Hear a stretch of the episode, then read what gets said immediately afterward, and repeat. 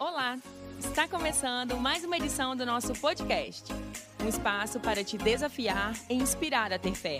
Você está pronto? Então, põe atenção.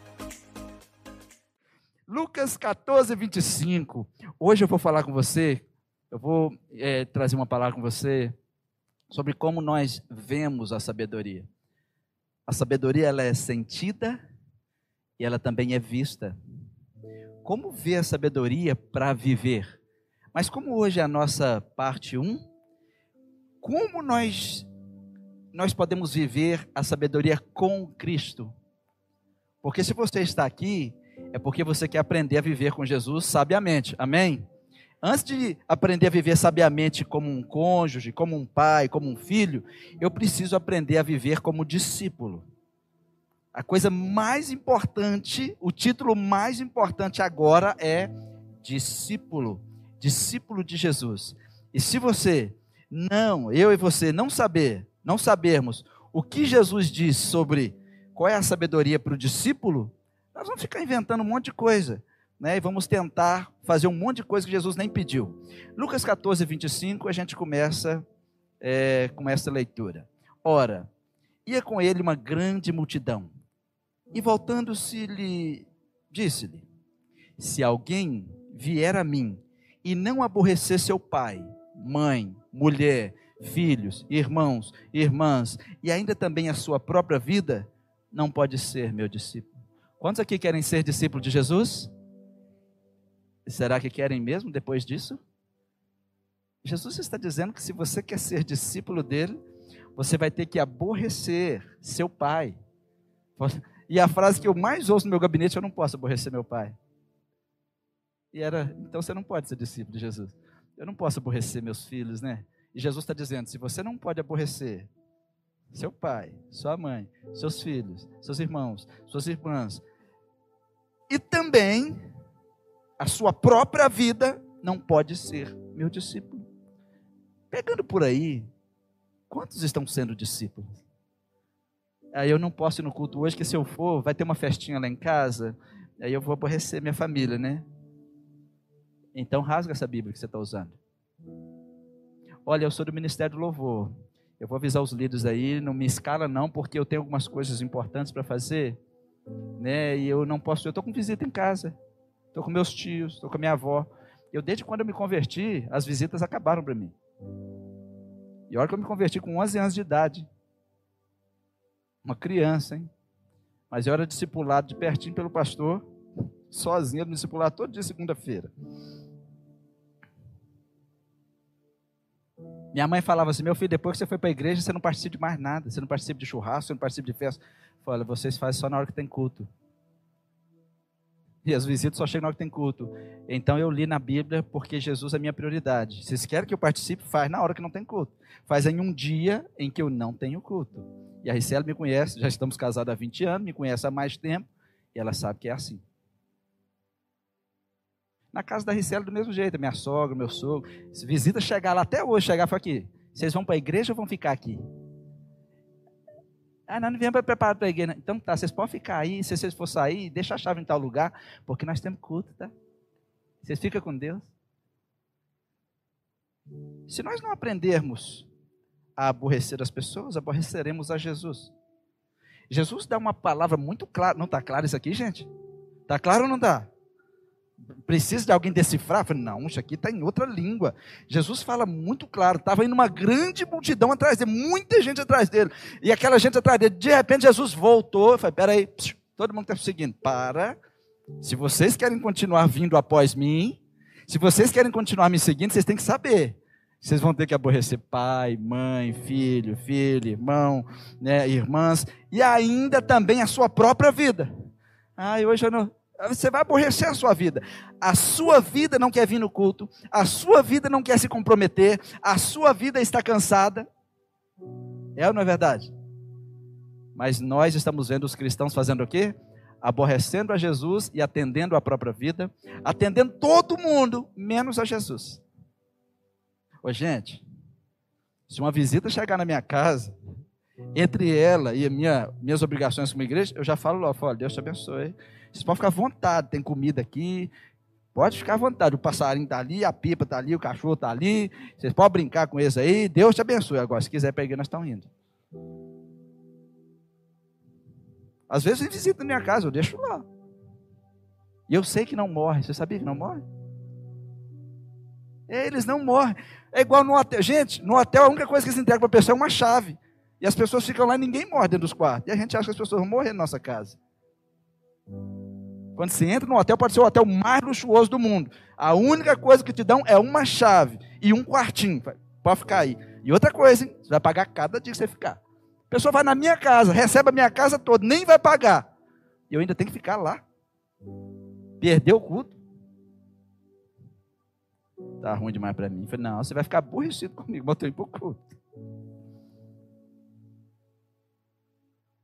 E qualquer que não levar a sua cruz e não vier após mim, não pode ser meu discípulo. Preste atenção no versículo 27 com os outros anteriores. Porque a multidão estava seguindo Jesus. Pensa que um monte de gente, uma multidão indo para ir para o Jetibá. Aí Jesus fala, ei, todo mundo aí, quer continuar me seguindo? Vai ter que aborrecer uma turma aí. Uma turma vai ficar aborrecida com você. E outra coisa, você vai ter que abrir mão até da sua própria vida. Mas isso é uma cruz para mim. Então, toma a sua cruz e depois me segue. E se você não tomar essa cruz, que é lidar com a sua família, lidar com seus irmãos, lidar com a sua vida, lidar com seus parentes, se você não lidar com a própria vida, que é a cruz que você tem que carregar, e ainda não vir após mim, você não pode ser meu discípulo. Quantos querem ser discípulos de Jesus? Tá aí a fórmula. Dá uma ticada em casa depois. É, eu estou aborrecendo Jesus ou a mim mesmo? Não, é Jesus. É, aquele domingo. É, não, aquele, é, hoje teve uma sessão de manhã, mas eu estava tão cansado. É, mas é, eu atendi a minha vida. Né? Hoje teve um, um compromisso de manhã. O pastor convocou a igreja. E eu não fui. Os crentes estão precisando converter, gente. Ler Bíblia é a coisa mais simples que tem. Mas o problema é que a Bíblia não está sendo aberta.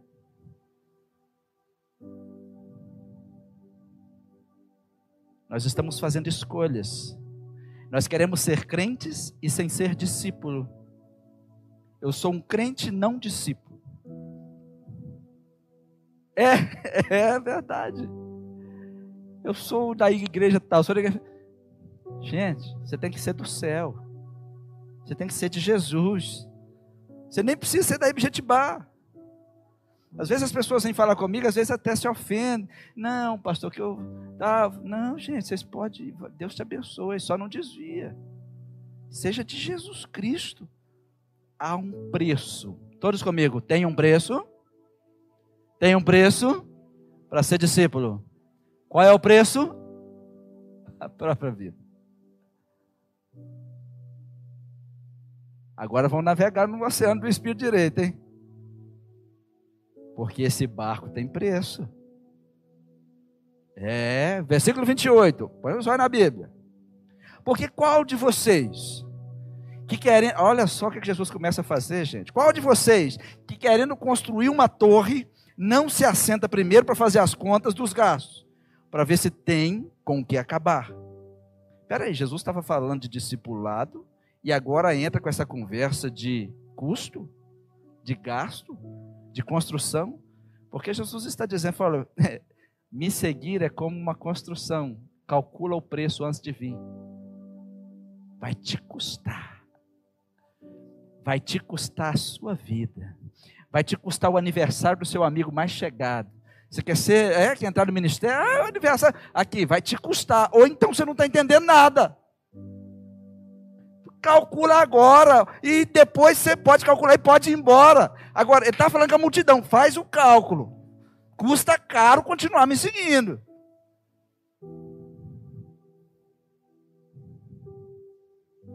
Queremos ser crentes, como o cara que está construindo uma torre não calculou, ou seja, não vai, não, vai, não, vai, não vai concluir a construção. Vai virar um vexame. Jesus vai voltar e vai ficar aí. Você é oficialmente membro da igreja, mas ainda não pode ser discípulo.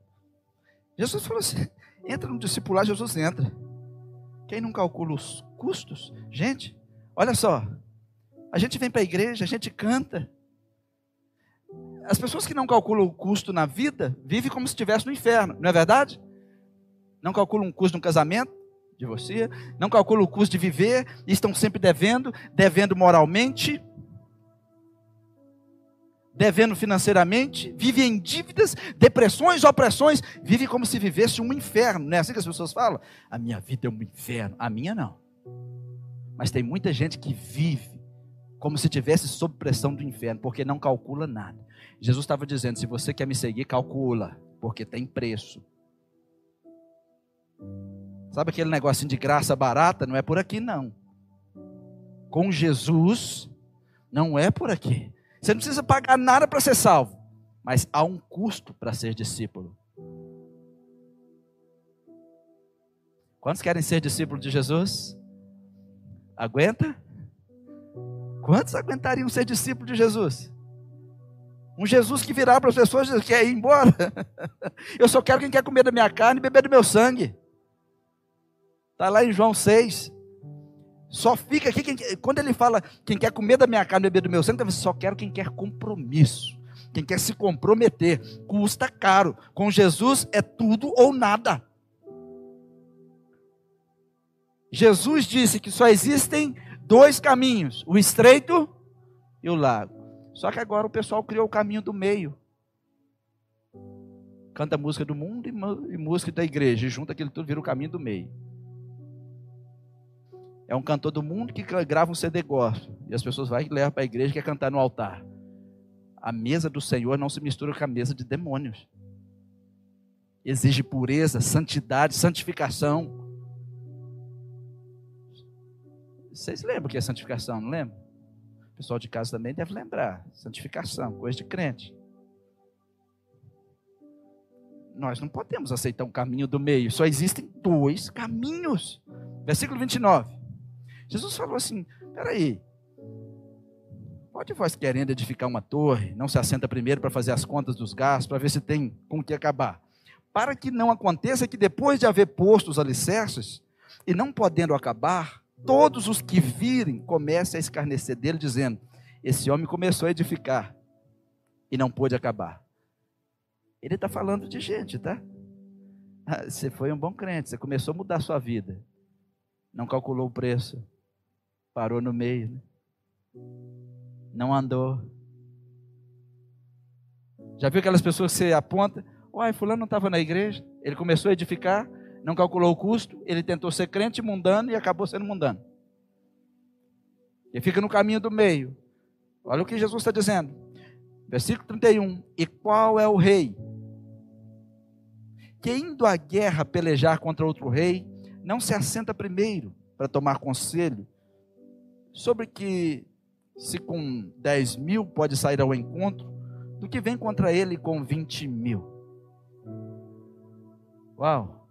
Jesus começa falando de discipulado, o preço de segui-lo. Aí Jesus coloca um personagem que está construindo uma torre, que não calcula o custo. E agora Jesus coloca um rei que está tentando sair para a guerra com 10 mil contra 20 mil. Só que Jesus, no versículo 32, ele diz assim: Esse rei, vendo que não pode, diga não pode. Diga às vezes, eu não posso. Porque os crentes têm que aprender sabedoria. Tudo posso naquele que me fortalece, não é poder fazer tudo. Porque tem coisas que você não pode fazer. Quando você calcula o custo, tem carro que você não deveria ter comprado. Tem uma casa que você não deveria ter iniciado a construção dela. Tem coisas que você deveria bater no peito e dizer: não posso. Falar com a sua esposa, com o seu esposo, com o seu pai, com seus filhos. Ai, compra isso. Não posso. É como um rei que só tem 10 mil para sair contra 20 mil. Vendo que não pode, ele tem que aproveitar que o oponente ainda está longe, mandar embaixadores e pedir condições de paz. Uma pessoa sábia faz isso, mas quem não é sábio, não, vamos pela fé. Falei, que fé? Tem muitas coisas, gente, a Bíblia nunca mandou você construir pela fé.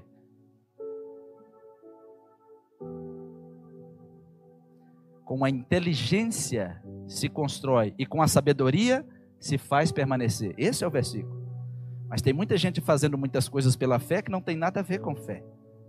Se faz pela inteligência e sabedoria, que é conhecimento e sabedoria. Aí Jesus disse: aquele rei que tinha pouco soldado, vendo ele que não pode, o que, é que Jesus estava ensinando? Aprenda a ver quando você não pode e diga: não posso.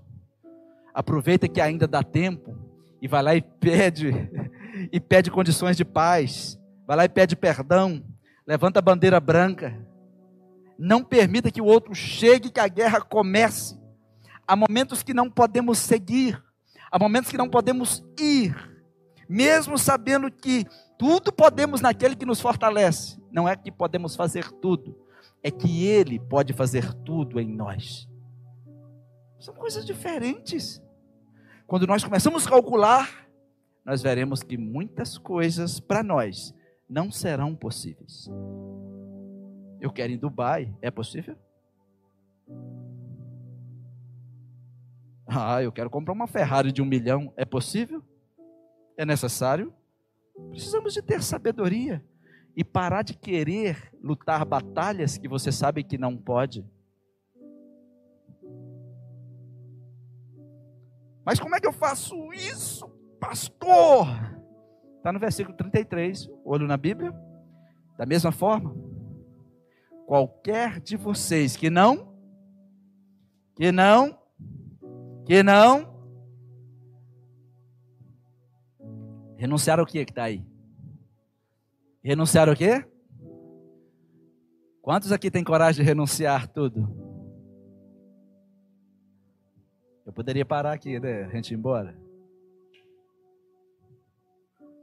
Quantos aqui têm coragem de renunciar tudo? Eu não vou entregar o dízimo. Fala que diz é 10%, mas está no velho. Espera aí. Quem renunciou tem o quê? Não, não entrego o dízimo, não. Eu não tenho nada, tudo é dele. Eu estou, na realidade, pegando algumas coisas dele. Senhor, eu estou pegando 90% do que é seu. Mas isso é para quem entende o Evangelho. Porque o Velho Testamento é mais fácil, tá? O que, o que Jesus está propondo renunciar? Quantos querem ser discípulos de Jesus? Diga eu! É, hoje vocês vão sair daqui com medo, viu? Porque Jesus falou assim: se não renunciar tudo. E aí agora? Como é que faz? O que é renunciar, gente? O que é renunciar, gente? O que é renunciar? De quê? Tudo. Qual é o preço do discipulado?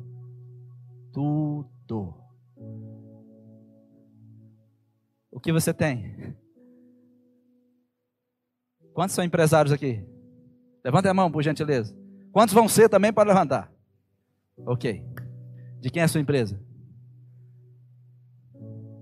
Você poderia até me corrigir, pastor. Não pergunte quem é a minha empresa, porque eu não tenho. Eu estou administrando algo dele. Quem aqui já renunciou? Ó, oh, só de verdade. Não filma para trás, não. Ah, não, tem uma câmera lá atrás. Corta para cá.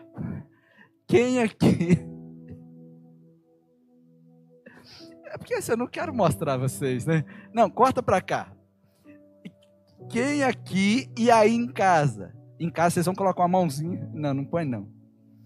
Não põe não. Vai mentir. E fica feio mentir online, gente. Não é? Quem aqui não, não precisa levantar a mão, não. Eu, eu sei. Alguns vão ter que mentir para ficar bem com quem está do lado. O que, que você já renunciou por Jesus? Se você não consegue nem vir num culto, porque você escolhe o culto que você quer vir. Você escolhe o dia que você vai servir a Jesus. Você escolhe o dia que você vai ler a Bíblia. Gente, pelo amor de Jesus Cristo, nós precisamos de crentes encontrando com Jesus de verdade. Vocês lembram da pescaria? Jesus falou: joga a rede. Lembra disso? Quando aqueles peixes começaram a ser puxados, Todo mundo estava lá, aleluia, glória a Deus. É, parecendo um crente da Ibjetibá. Aleluia, glória a Deus. Oi, que benção. Pedro chegou para trás e fez o quê? Olhou para Jesus e falou: Afasta de mim. Eu nem sou digno do Senhor estar aqui perto de mim. Afasta. Esse nível de Pedro é que Jesus estava esperando. Sabe por que, que ele fez isso? Ele viu quem Jesus era. Sabe por que, que nós ainda somos crentes meia tigela? Porque nós estamos olhando para o pastor, olhando para o ministério louvor, mas quando você vê quem Jesus é, você vai ver quem você é. Aí você faria como Pedro, colocar em todo mundo celebrando aquele monte de peixe. Não, quero nem saber de peixe. Eu não posso, faça de perto de mim. Eu sou muito sujo, eu sou imposto. Jesus, não, eu vim por causa disso mesmo, porque eu sei quem você é. Só eu posso limpar você. O dia que nós entendermos isso, a gente entraria naquele tempo com a cara no chão, dizendo: Jesus, não chega perto de mim, não, que eu sei quem eu sou. A gente estaria aqui na igreja com a cabisbaixo, por saber quem nós somos. Só que nós não, nós não renunciamos nada. Não renunciamos música mundana.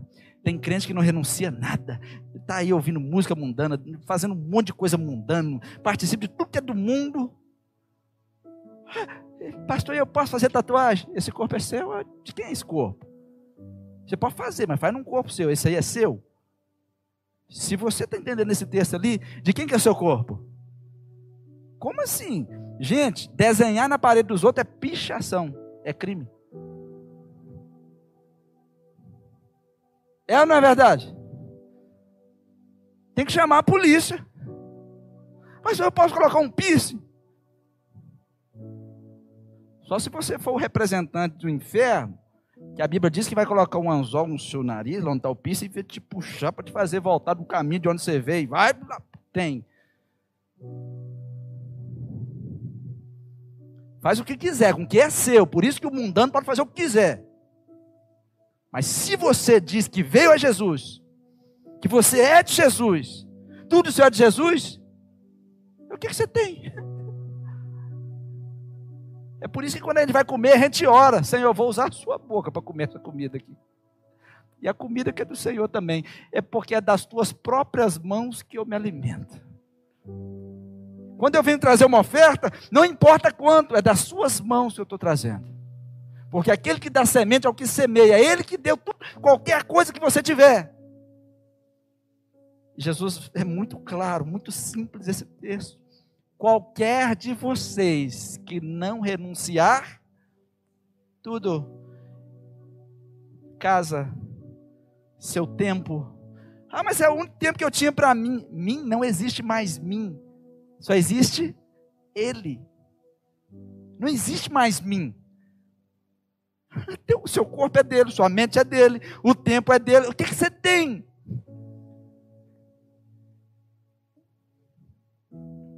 Aí eu fico pensando, o que, que, tem, que isso tem a ver? Tudo isso Jesus parece que fez uma misturada. Nega pai, nega mãe, irmão, irmã, filhos, filha, própria vida, edificar uma torre, sair para uma batalha. O que, é que Jesus está querendo falar com isso? Porque ele estava falando com quem queria segui-lo. E ele disse: renuncia tudo, solta as amarras. No caso daqueles que queriam segui-lo, Jesus estava falando com eles. E Jesus coloca duas cenas. Pode alguém começar a construir uma torre e não calcular o custo? Depois ele não consegue terminar vão rir dele. E pode um rei sair para uma batalha? Uma batalha que aparentemente, se ele consultar, se pode sair mesmo, que ele só tem 10 mil para lutar contra 20 mil? O que, que esses dois possuem? Porque aquele que não calculou os gastos para construir a torre, ele possui necessidade. Jesus falou assim: você tem que deixar tudo. Uma das coisas é deixar as suas necessidades. Porque aquela pessoa que vai construir uma torre e não calcula o custo e depois não consegue terminar, o que, que ela tem? Necessidade. Jesus está dizendo, quando ele diz renunciar tudo, inclui as suas necessidades. Você sai de madrugada por causa das suas necessidades. Você corre atrás de emprego por causa de necessidade. Você vai faz um financiamento, você corre para ali, você viaja, você pede carona, você pede empréstimo e por causa das suas necessidades, você vê que a sua torre não está sendo completa. Porque esse homem deve primeiro aprender a trabalhar com os recursos que tem. Quando nós oramos, quando eu vou orar a Deus, eu não oro a Deus pelo que eu tenho. Eu oro a Deus pelo que Ele tem, mas eu tenho que aprender a viver com o que eu tenho. No caso da pessoa que, do rei, que deseja lutar com 10 mil contra 20 mil, o que, que ele possui? Se ele for à guerra, ele possui insensatez. Ele possui orgulho. Todos rirão dele. Nesse caso, ele deve ter a sabedoria de pedir desculpas, deve ter a sabedoria de ir até a pessoa e assumir que não pode. No caso desses dois, eles devem renunciar à tolice. E Jesus olha para a multidão e estava falando essas coisas. Porque tudo que nós fazemos está em volta do nosso orgulho, da nossa soberba e acabamos vivendo como tolos. Jesus estava falando de uma forma tão simples. Como se deve comportar um construtor e um rei que quer seguir a Jesus? Os dois deveriam ser sábios, mas aqueles dois, um não calculou o custo e outro sairia à guerra com 10 mil contra 20 mil. Isso é tolice. A sabedoria é que ensina as pessoas a serem capazes de terminar o que começou. É a sabedoria que ensina você a organizar a sua vida. Eu fico olhando os crentes faltando sabedoria. Só um sábio pede acordo de paz. Só um sábio assume que não pode. Eu não posso iniciar essa torre. Eu não posso seguir nessa guerra. Eu preciso assumir quando eu não posso. Eu tenho que buscar paz quando puder ganhar e também quando estiver perdendo. É isso que Jesus estava ensinando para quem quer segui-lo. Jesus é muito duro com essas palavras. Ele está dizendo que quem quer ser discípulo dele deve deixar a tolice e a insensatez que vive e deve se converter em uma pessoa sábia. Em outras palavras, ele está dizendo: se vocês querem ser meus discípulos, sejam sábios. Amém? Sábios no falar, sábios no agir, sábios ao responder, sábios ao ver as pessoas, sábios em diferenciar um momento, diferenciar uma conversa, diferenciar uma pessoa, diferenciar o ambiente. Se vocês querem ser meus discípulos, eu quero que vocês sejam sábios. Pelo contrário, não podem ser meus discípulos. Que dureza. Pastor, mas eu. Você não conhece lá em casa? Minha mãe é assim, meu pai é assim. E Jesus vem falando aí de aborrecer pai e mãe. Você não sabe como é que é lá em casa, as coisas. Né? Mas ele diz em Lucas 14, 26: Se alguém vem a mim e ama seu pai, sua mãe, sua mulher, seus filhos, seus irmãos, suas irmãs, e até a própria vida mais do que a mim, os solteiros. Você vai arrumar um namorado ou uma namorada. Primeira coisa, se ela, se essa pessoa te ama mais do que a Jesus, deixa ela agora. Porque os dois vão desviar. Tem que amar Jesus mais do que ama você. Aquela menina que está ali namorou comigo muitos anos. Eu morava longe. A gente namorava dentro da igreja. Eu era do Ministério Louvor. Eu ficava o dia inteiro ensaiando no sábado. E ela lá sentada, do jeito que está ali. Nunca reclamou. E na hora que a gente saía, eu ia lá, em, na casa dela, levava ela, dava umas bitocas.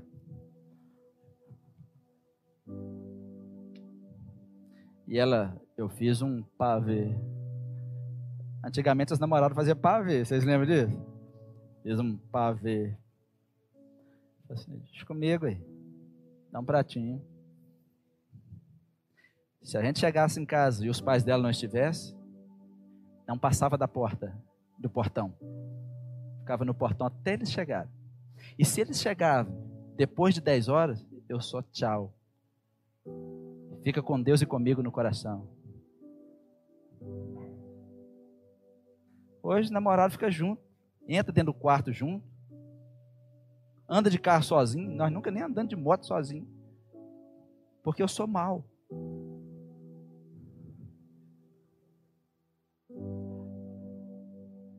Eu tenho carne. Mas nós foi o primeiro namorado dela e para sempre, o último, está avisado. Se Jesus voltar e me levar, aí você vai junto, né?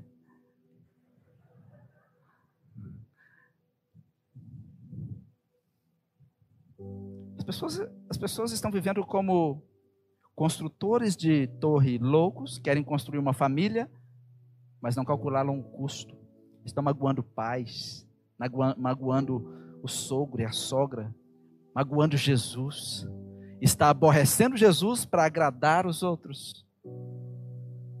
E fala, eu tenho temor do Senhor. Gente, o temor do Senhor, Provérbios 8,13, o temor do Senhor consiste em aborrecer o mal, a boca perversa, o mau caminho, o orgulho, a soberba. E Deus diz, eu também aborreço tudo. Eu estou na de Deus, gente. Se Deus aborrece, eu também aborreço. Se você quer construir uma torre, seja o seu casamento, seja o seu negócio, seja a sua profissão, faz direito, tem preço. Todos têm uma vida, mas uma boa vida tem preço. Todos podem ter filhos, mas bons filhos têm preço.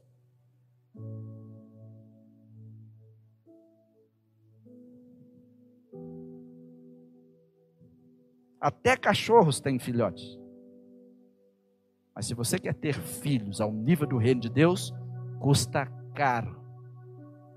Custa muito caro. Jesus está desafiando. Peraí, você não pode amar seu pai, sua mãe, sua mulher mais que eu. Se Jesus falar e a mulher falar, tem que obedecer Jesus primeiro. Se, a, se o homem falar e Jesus falar, peraí, primeira palavra de Jesus. Deixa eu ver o que Jesus está falando sobre isso e até a sua própria vida.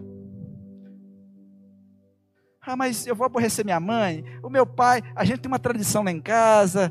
Papai falou o seguinte: ó, se, a, se, se você me dever alguma coisa, eu tenho que te cobrar até o último centavo. Vocês lembram da parábola do devedor?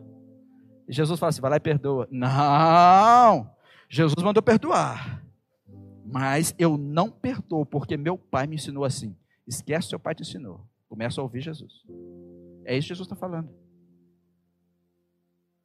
As necessidades que você tem, a insensatez que às vezes nós temos, herdamos dos nossos pais. Ou às vezes estamos aprendendo com o cônjuge, aprendendo com os filhos. O que Jesus está dizendo é que, mesmo que custe a sua vida, se você quer ser meu discípulo, vai ter que renunciar tudo que vocês aprenderam em família e aprender de mim. Vai ter que aprender de mim. Pastor, tem isso na Bíblia? 1 de Pedro, capítulo 1, versículo 18. Luva gospel.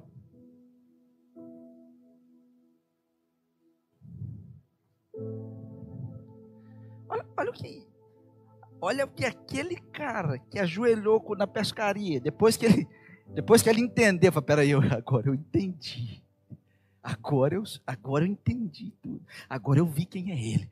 Verdadeiramente, eu vi quem era ele. Aí ele vai e diz assim: Pedro diz assim: Não foi com coisas corruptíveis, como prata, ouro Que vocês foram resgatados de quê? De quê, pessoal? Cadê o pessoal que sabe ler? Da vossa? Então quer dizer que quando você vive fora dos ensinos de Jesus, é vida vã. A palavra vã é sem valor. Jesus está falando assim: não tem valor nenhum, qualquer coisa que você fizer. Olha o que Jesus está falando, meu Deus, que é isso? Jesus, a Bíblia está dizendo que Jesus veio nos resgatar daquele estilo de vida que seu pai te ensinou, que a sua mãe te ensinou. Jesus veio nos resgatar do estilo de vida que a gente aprendeu em família. Não, aqui em família nós aprendemos isso, aprendemos que pode fazer isso. Isso é cultura. Aí Jesus falou assim, ensinou para Pedro. Aí Pedro falou assim: aqui. E não foi com prata e com ouro que ele veio, veio resgatar a gente, não, viu? Ele veio nos resgatar da nossa vã maneira de viver, que por tradição vocês receberam dos vossos pais. O que, é que Jesus está falando?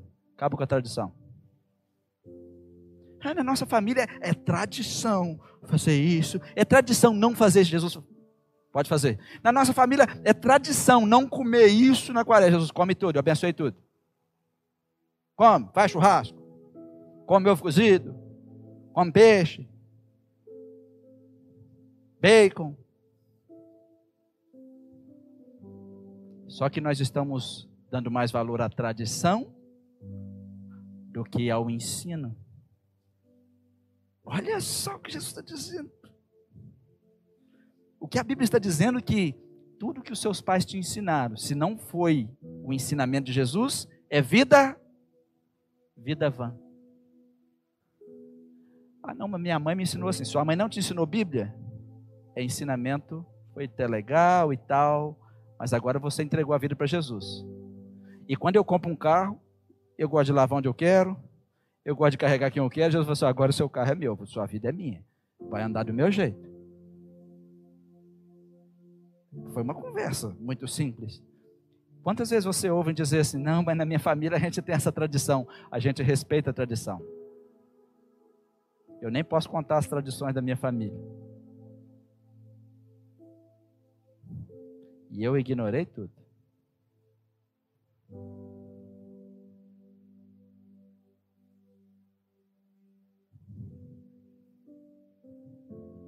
Vai Marcos 6, Marcos 6, capítulo 2.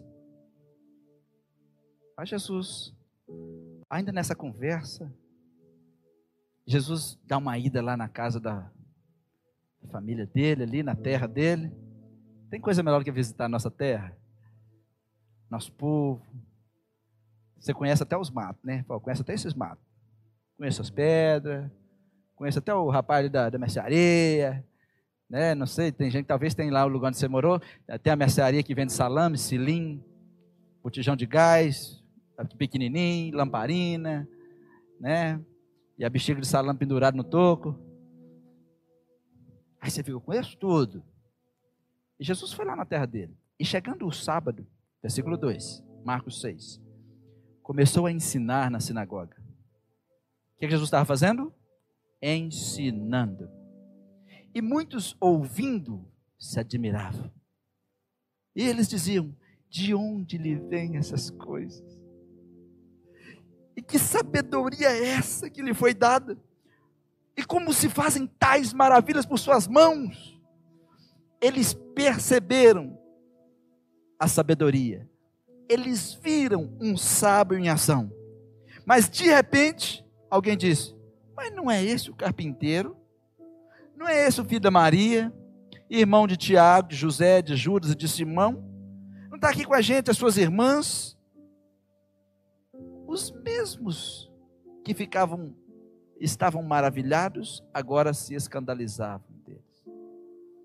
Isso me traz um alívio tão grande como pregador, por quê? Se na igreja onde Jesus estava pregando tinha os que se maravilhavam e os que se escandalizavam, aqui eu devo ter a mesma coisa. Tinha uns que aplaudiam Jesus e outros queriam matar. E eu fico, Senhor, eu não sou mais privilegiado que o Senhor, não. Isso quer dizer que até Jesus, Jesus passou por esse problema. Só que alguém diz: Uau, olha que sabedoria. Deixa eu dar um destaque para vocês aqui. A sabedoria promove qualquer pessoa. Jesus começou a ser visto por causa da sabedoria que saía da sua boca. Ele foi tirado de um mundo invisível e de repente todos sabiam quem ele era. A sabedoria mostra quem você serve, a quem você pertence. Algumas pessoas não entendem, todo mundo quer a sabedoria. Existe diferença entre você querer sabedoria e você buscar sabedoria. Porque a sabedoria ela deve ser buscada. Se eu perguntar aqui quantos desejam, todos vão dizer sim. Mas a pergunta é: quantos estão buscando? Quantos querem de verdade? Porque a maioria de nós só somos orgulhosos, soberbos e achamos que somos sábios. E uma coisa que uma pessoa sábia não tem é orgulho, gente. Soberba. Uma pessoa sábia não humilha ninguém. Uma mulher sábia não humilha ninguém. Um homem sábio não humilha ninguém. Uma pessoa sábia não expõe ninguém. Uma pessoa sábia, ela sempre se coloca no lugar dos outros. Só que o orgulho e a soberba até impede as pessoas de perceberem a sabedoria. Porque alguns estavam vendo a sabedoria de Jesus e outros, mas esse é o carpinteiro. Esse é o filho do carpinteiro. Talvez alguém aqui já passou por isso. Você saiu da casa dos seus pais, viajou, estudou, você se transformou em um grande profissional reconhecido onde você mora, mas quando você chega lá na sua família, ninguém te considera. Quando você chega nos seus, o povo não te considera. É como se você fosse ninguém. Mas quando você está longe, todos entendem. Somente um tolo diria aquilo que foi dito sobre Jesus. Não é esse o carpinteiro? Isso acontece todos os dias. Gente, não importa se é um carpinteiro. Somente um sábio vê sabedoria num carpinteiro. Um sábio viu sabedoria. O tolo viu o carpinteiro. Existe sabedoria em todos os lados. A sabedoria de Deus pode ser depositada em qualquer um de nós. Mas a sabedoria está onde não estamos olhando.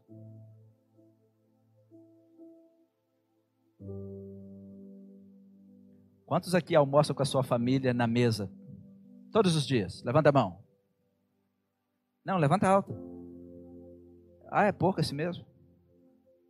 Quantos aqui pelo menos uma vez por semana? Levanta a mão, bem alto. Tem gente que não almoça?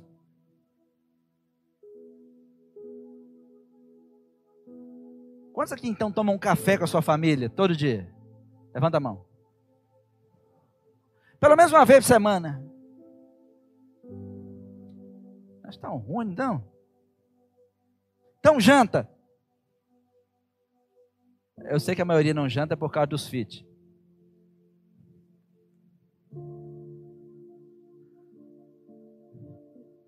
As maiores reuniões de Jesus eram na mesa. Por isso que a gente põe uma mesa todo mês aqui e repete.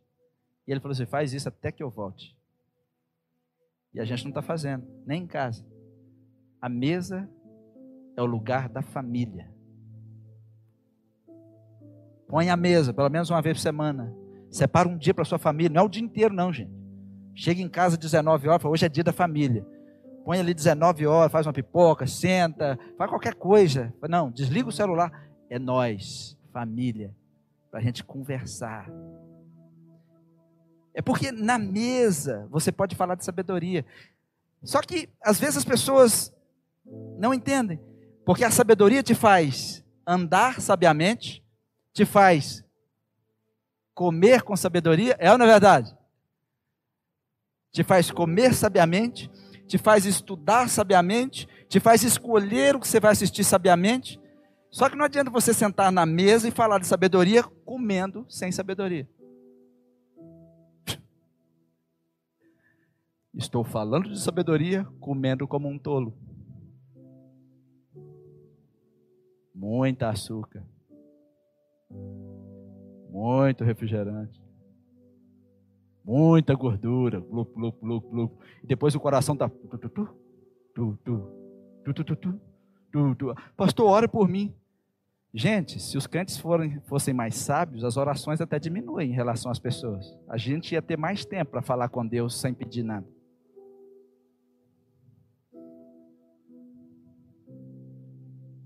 Mas a mesa, o relacionamento, nós temos que aprender a ver sabedoria nas coisas pequenas. Abra sua Bíblia, já estamos terminando. Quando eu falo assim, é só mais duas horas. Abra aí Provérbios. Provérbios 30, versículo 24. Há quatro coisas pequenas na terra que têm mais sabedoria do que os sábios. Uau! Que coisa! Quatro seres na terra pequenos, no entanto, muito sábios.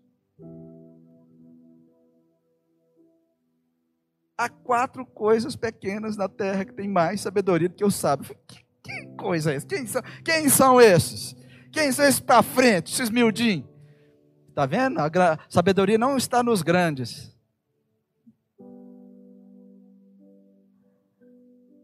Quantos são baixinhos aí? Os baixinhos e baixinhas. Abaixo de 1,75. Uhul! A sabedoria está em coisas pequenas. Foi Deus que disse, estou junto. Os grandes agora estão passando aperto. Hã? Quem tem mais de 1,75m pode pedir a Deus, hein? Pede perdão a Deus ter abusado de nós. Espera aí, tem quatro seres na terra que são pequenos. No entanto, tem sabedoria neles. Qual é o primeiro? Formiga. Meu Deus, formiga mais sabe que é muita gente. Sim, mais sabe que é muita gente. Não é um povo forte, mas no verão prepara comida. Está ligado nas estações e está ligado que tem que ter provisão para o tempo em que não pode estar trabalhando. A formiga sabe que não precisa trabalhar o tempo todo ela precisa trabalhar o tempo necessário para ter provisão. E nós fazemos o quê? Trabalhamos o tempo todo. Trabalhamos o tempo todo. Onde você está? Trabalhando, trabalhando. Não, não consigo parar, não. Ei, eu não posso na igreja, não. Eu não posso me sair, não. Eu não posso, não. Eu não posso me retiro, não. Eu tenho que trabalhar, trabalhar, trabalhar, trabalhar, trabalhar. E Deus assim, você está perdendo para a formiga. Aí você fala, espera aí, a formiga mais sabe do que eu. A formiga sabe trabalhar um tempo juntar, guardar e descansar. E vai para Cancún. e os cabeção, trabalha, trabalha, trabalha, trabalha, trabalha. Faz, Você tem uma reserva? Não. Na realidade, eu tenho, eu tenho mais mês do que dinheiro. E eu estou devendo, eu devo banco, eu devo, eu devo o banco, eu devo um negócio que é quais banco? Não tem uns negócios que é quais banco agora? Eu devo o banco, quais banco, o semibanco. Eu devo a maquininha branca, a maquininha amarela, a maquininha verde. Toda maquininha que passa na internet, eu quero essa maquininha. Eles fazem a propaganda, eu falo, não, olha lá, é taxa de 3%.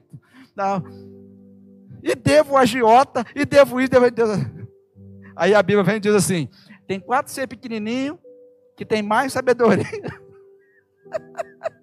tem mais sabedoria do que muita gente.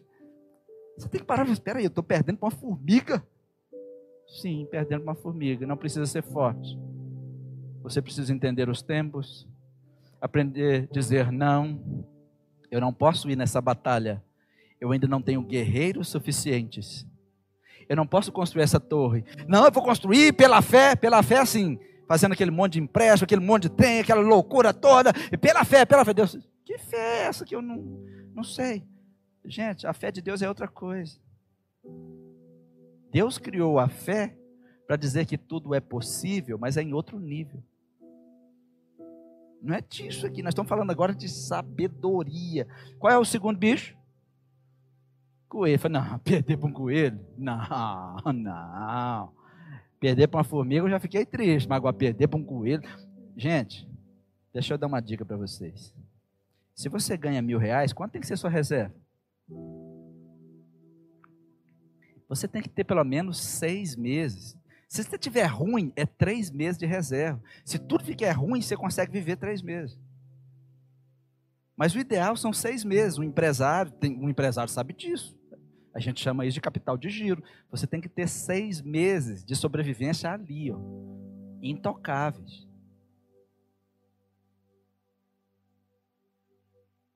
Mas ele não pode ficar parado, ele tem que frutificar.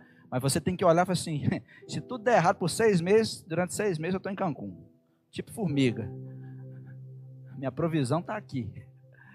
Eu ajunto no verão, na hora que chega o inverno, só chocolate. Chocolate, gramado, gramado do campo ali. Agora, gente, perder para formiga, tá bom, vamos melhorar. Agora, quem perde um coelho, sem nenhum poder, ah, me dá poder. Oh, Deus vai dizer, vocês estão perdendo para o coelho, não tem poder. Contudo, sabe que tem que construir a casa na rocha. Jesus já falou sobre essa casa na rocha. Assim: só constrói a casa na rocha quem entende a minha palavra e pratica. O terceiro é quem? Gafanhoto. Meu Deus, eu já perdi para formiga, perdi para o coelho, agora perdi para um gafanhoto. Agora, agora o trem está ruim mesmo. Foi considerado sábio o gafanhoto, porque não tem rei, não tem líder, mas eles avançam juntos em fileiras. O que, que é isso? União e cooperação. Os crentes não se unem, não cooperam. Na ausência do líder, pioram. E os gafanhotos não precisa ter um líder presente para eles trabalharem junto. E os crentes, se o líder ficar ausente, nada acontece. Até acaba o grupo. Você fala assim, não tem mais presidente jovem. Acaba o jovem. Porque são menos sábios do que um gafanhoto. Vocês anotam esses bichos aí. Eu não vou perder para coelho, eu não vou perder para formiga, eu tenho que aprender mais sobre provisão do que a formiga. Eu tenho que aprender mais do que construir uma casa firme, uma casa na roda do que o coelho. E eu tenho que aprender a cooperar, a estar unido, mesmo que eu não ouça a voz de liderança. E qual é o quarto? Aí ficou ruim mesmo. A aranha se pendura com as mãos e está nos palácios dos reis. Ô, gente. Quem aqui mora no palácio? Minha casa é meu palácio. Mas nós estamos falando aqui de palácio de rei. Porque ela parece insignificante. Porque ninguém dá importância para ela, ela penetra nos palácios. Mas uma coisa que eu quero evidenciar da aranha é que ninguém a quer por perto, mas ela sempre está em volta. A aranha, ninguém a quer por perto, mas ela sempre está por perto. Ela não se incomoda com as pessoas que não a querem por perto. Ela escolhe aonde ela vai construir a tenda. É aqui. E ela escolhe até os palácios. Ninguém a quer por perto, mas ela está sempre por perto. Todo mundo quer ver quer matá-la, mas ela está sempre longe do alcance das mãos. E a Bíblia diz que aqui está a sabedoria. Aí você diz, pastor, quer dizer então que esses bichos são sábios? Mas sábio é quem viu sabedoria neles. Entende ou não? A sabedoria da formiga está abaixo de alguém que viu a sabedoria nela. Alguém viu sabedoria no carpinteiro, alguém viu sabedoria no coelho. Não é que você tem que competir com a aranha, mas você tem que aprender a extrair a sabedoria da aranha. Para você ver sabedoria em coisas insignificantes, você precisa ser sábio, porque o sábio nunca julga algo insignificante. Um sábio nunca diz que você tem significância e que você não tem. Um sábio nunca diz você é melhor do que você. Para um sábio, ele vê sabedoria aonde ninguém está olhando no carpinteiro, na formiga, no coelho, no gafanhoto, na aranha. Ele não menospreza a sabedoria de ninguém, porque o sábio sempre vê sabedoria em tudo. Ainda em Provérbios 17, 28, alguém diz: Até o tolo.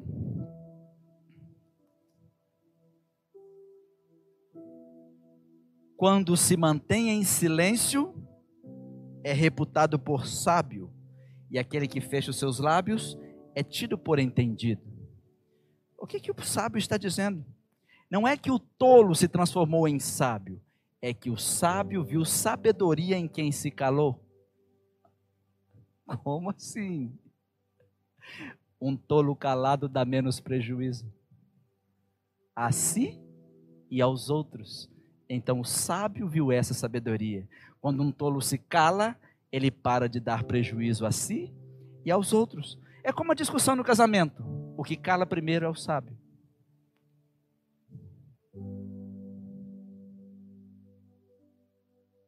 Eita glória.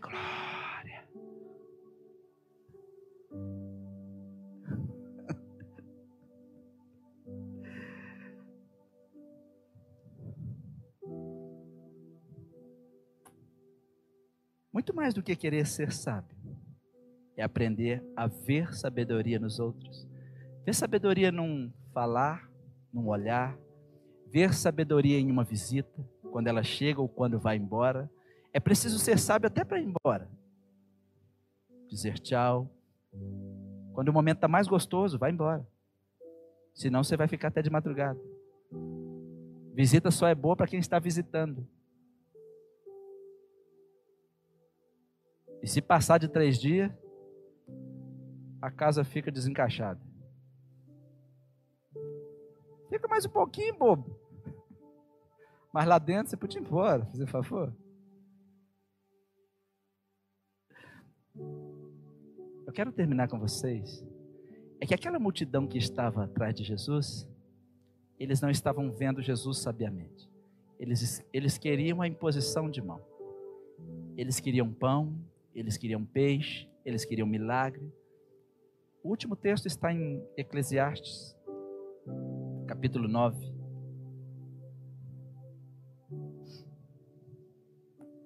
Eclesiastes capítulo 9. Eles queriam tudo. E Jesus começa a falar de sabedoria com eles. Jesus começa a falar de um construtor de torre, um rei, uma guerra, para ver como eles estavam vendo sabedoria.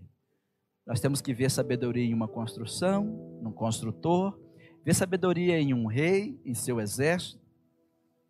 Porque os crentes estão dizendo que querem ser discípulos de Jesus e nem conseguem saber o que é renunciar. Não conseguem saber o que é um culto. Não conseguem ver diferença em nada. Mas quando você vai se transformando em um sábio, você vê diferença em um aperto de mão, você vê sabedoria em uma criança que faz um desenho, você vê sabedoria em um diácono da forma como ele te recebe na porta. Você vê sabedoria no irmão que está sentado ao teu lado. Você começa a ver sabedoria. O sábio é aquele que está vendo sabedoria. É aquele que está enxergando. Vê sabedoria num coelho, numa aranha, num gafanhoto. E de repente, o sábio escreve assim, versículo 13: Também vi essa sabedoria debaixo do sol, e foi grandioso para mim havia uma cidade pequena, na qual habitavam poucos homens. E veio então contra ela um grande rei, e a cercou, e levantou baluartes contra ela. E se encontrava nela um homem pobre, que era sábio.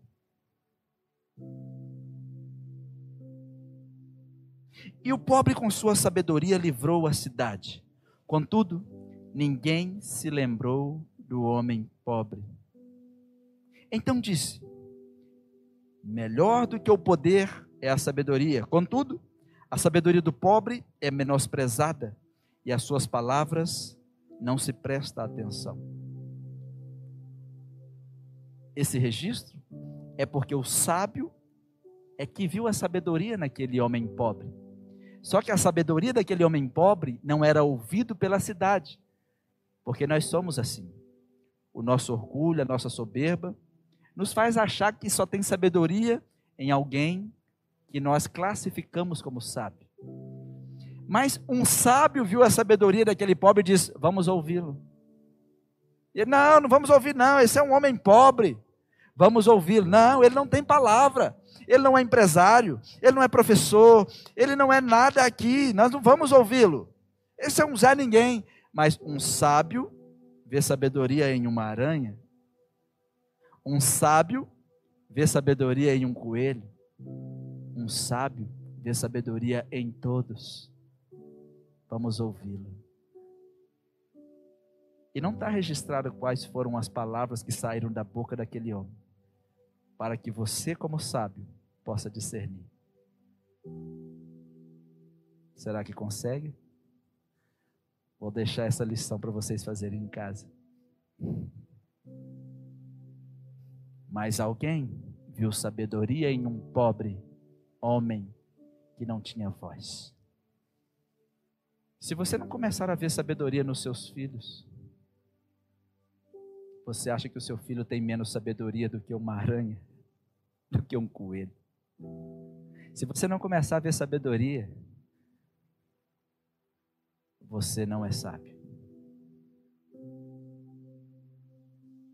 Porque os grandes tesouros estão escondidos em montanhas, onde alguém tem que cavar e jogar muita coisa fora para achar nem que seja um grão há um grão de sabedoria em qualquer pessoa que está à sua volta. Quantos querem ser discípulos de Jesus? É por aqui que começa.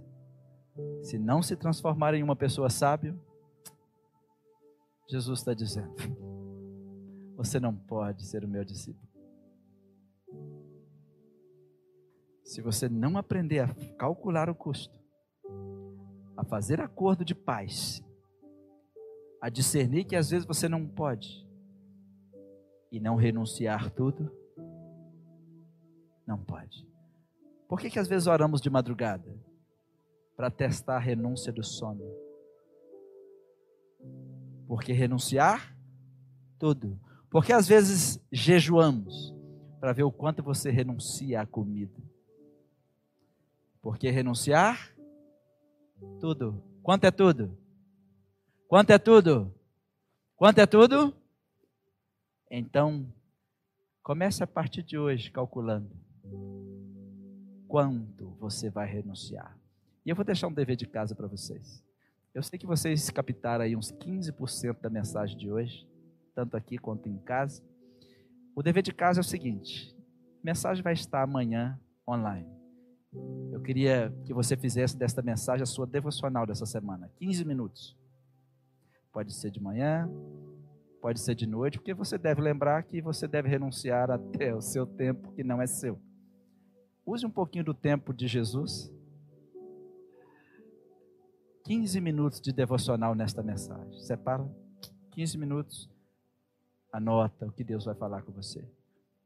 Semana que vem, nós vamos falar sobre o grande pedido de sabedoria. Que Deus abençoe você. Vamos ficar de pé? Vamos orar? Quantos sábios tem aqui? Glória a Deus. Você vai descobrir que sem renúncia, você nunca foi um discípulo de Cristo. Renunciar tudo. Ah, mas esse é o único tempo que eu tenho para estar com meu filho. Renunciar tudo, leva o filho junto. Renunciar tudo. Quanto é tudo? Como diz os meninos, crente está muito Nutella. Nós estamos precisando de crente 4 por 4 que renuncia tudo. É tudo ou nada. Meu negócio é santidade. A igreja, quando ela renuncia tudo, e Jesus se transforma em o Senhor dela de verdade, quando isso chega a todos os cristãos, a cidade muda. a cidade muda. Quando nós dizemos, peraí, não, isso aqui eu renunciei. Aí eu, eu gosto, mas renunciei. Renunciar significa deixar até o que você gosta. Quem é que não gosta de pai, gente? Não gosta de mãe, não gosta de filho. Não quer dizer que você vai abandonar. Fala, agora vou largar todo mundo, tchau. Não. Estou falando em escala de prioridade. Eu quero desafiar vocês agora. O segundo desafio é você ter uma oração sobre renúncia. Pode fechar os seus olhos. Faz uma oração sobre renúncia. Pastor, eu queria ajoelhar aqui. Pode ajoelhar, nós somos na igreja, gente. Esquece isso não. Pode ajoelhar. Essa roupa você lava ela amanhã. Aí na sua casa também. Faz uma oração sobre renúncia. Deixa eu falar com você que está em casa. Você que está aí em outro país, em outro estado. O céu é para você. O céu é para nós. Mas nós somos chamados para ser discípulo. Faz oração de renúncia aí. O propósito que nós estamos fazendo aqui é para todos. O que, você não renunciou ainda? Você está renunciando ao seu ministério? Talvez você já renunciou ao seu ministério há muito tempo. Renunciou ao culto, renunciou à Bíblia, renunciou à oração, renunciou à adoração. Deus te fez para ser adorador. Deus te fez para servir e você renunciou tudo porque você está ocupado com o mundo. E um dia você vai se arrepender disso. Não que não devemos estar ocupados, mas nós devemos escolher as prioridades. Não tem como não trabalhar, não tem como não fazer os nossos afazeres, ir para a escola, ir para os nossos negócios, mas a renúncia. Se você está me dizendo que você quer ser discípulo de Jesus, Jesus falou: se você não renunciar tudo quanto possui, não pode ser meu discípulo. Tudo. Tudo. Renuncia tudo. Se você amar mais qualquer outra pessoa, seja pai, seja mãe, filho, se você amar mais coisas do que Jesus, Jesus diz: você não pode ser meu discípulo, você não pode aprender nada comigo, porque eu não sou um professor que ensina, eu sou um professor que transforma. Renúncia. Renúncia. Renúncia. renúncia.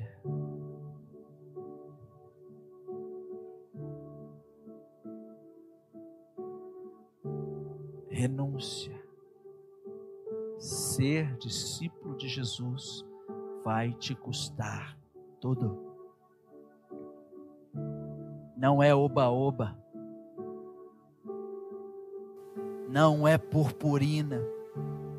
Não é bolinha colorida por mais que a gente se alegre, por mais que a gente festeja,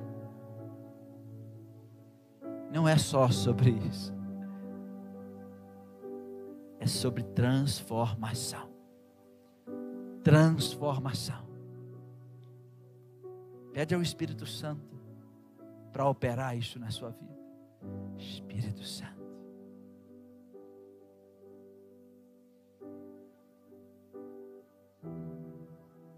Pede ao Espírito Santo. Aleluia. Aleluia, Jesus.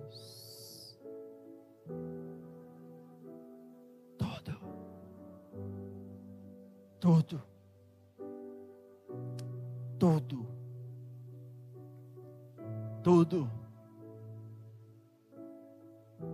Tudo. Tudo. Aleluia. Tudo. Quantos já oraram? Você já terminou, vamos ficando de pé. E eu quero fazer uma pergunta para vocês. Eu já fiz essa pergunta muitas vezes e agora vocês vão entender essa pergunta.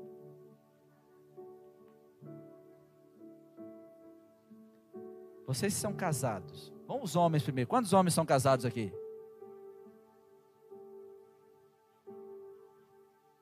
Vocês vão parecer estar tristes de estar casados, parece? Amém. Deve estar assim. Tem como sair sem a morte? Você jurou até a morte, você fica aí. Quantas mulheres casadas aqui?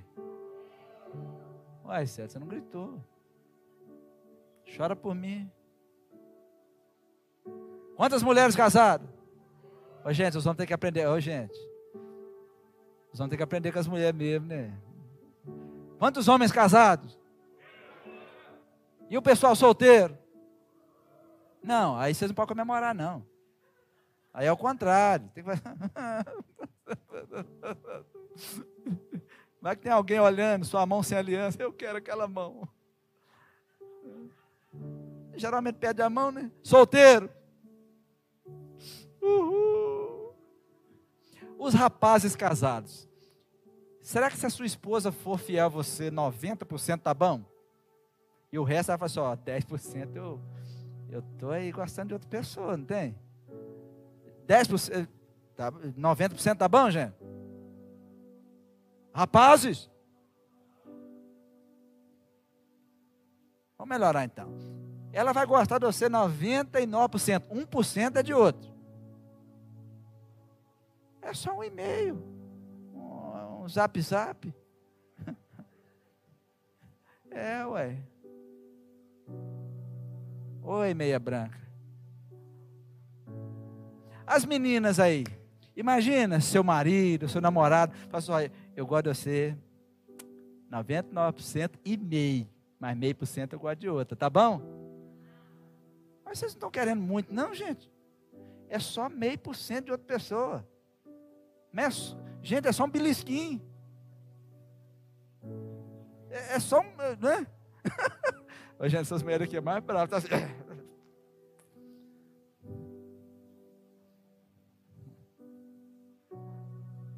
Vocês não olham muito para mim, não, que a Ricela é ciumenta.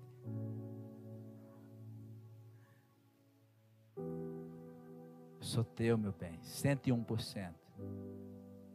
Cola comigo. Pode fazer o que você quiser. Usa-me. Hoje mesmo estarás comigo no paraíso. Jesus falou isso na cruz. Eu estou recitando um verso bíblico, não é verdade? Hã? Tem uns que falam assim, vai te enfoca. Ô gente, imagina a pessoa que te ama falar assim, ó, é 99,5, não tá bom não? Não? E vocês sabiam que a gente dá só 10% para Jesus e 90% para o mundo? E acha que tá bom? Não é assim que a gente faz? A gente dá 10% da gente para Jesus, nós exigimos 100% das pessoas que querem ficar com a gente, né? Fala aqui, você quer ficar comigo? É 100%. Não adianta você vir com esse negócio de 99% e 1% é de outro, não. E com Jesus, como é que as pessoas fazem? Aqui, eu sou de Jesus, 70%, tá bom, eu canto, sou do Ministério Louvor, eu danço, eu faço aquilo, e 30% do mundo. Nós somos semelhantes a Jesus. Essa semelhança diz que Jesus sente o mesmo. Ele sente o mesmo.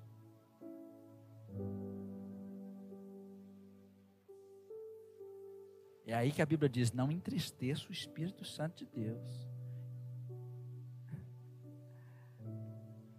Infiéis. É por isso que os olhos de Deus estão buscando os fiéis. O que está achando? Será que está achando fiéis? Porque você não aceita que alguém tira meio por cento. Quantos por cento nós estamos devendo para Jesus?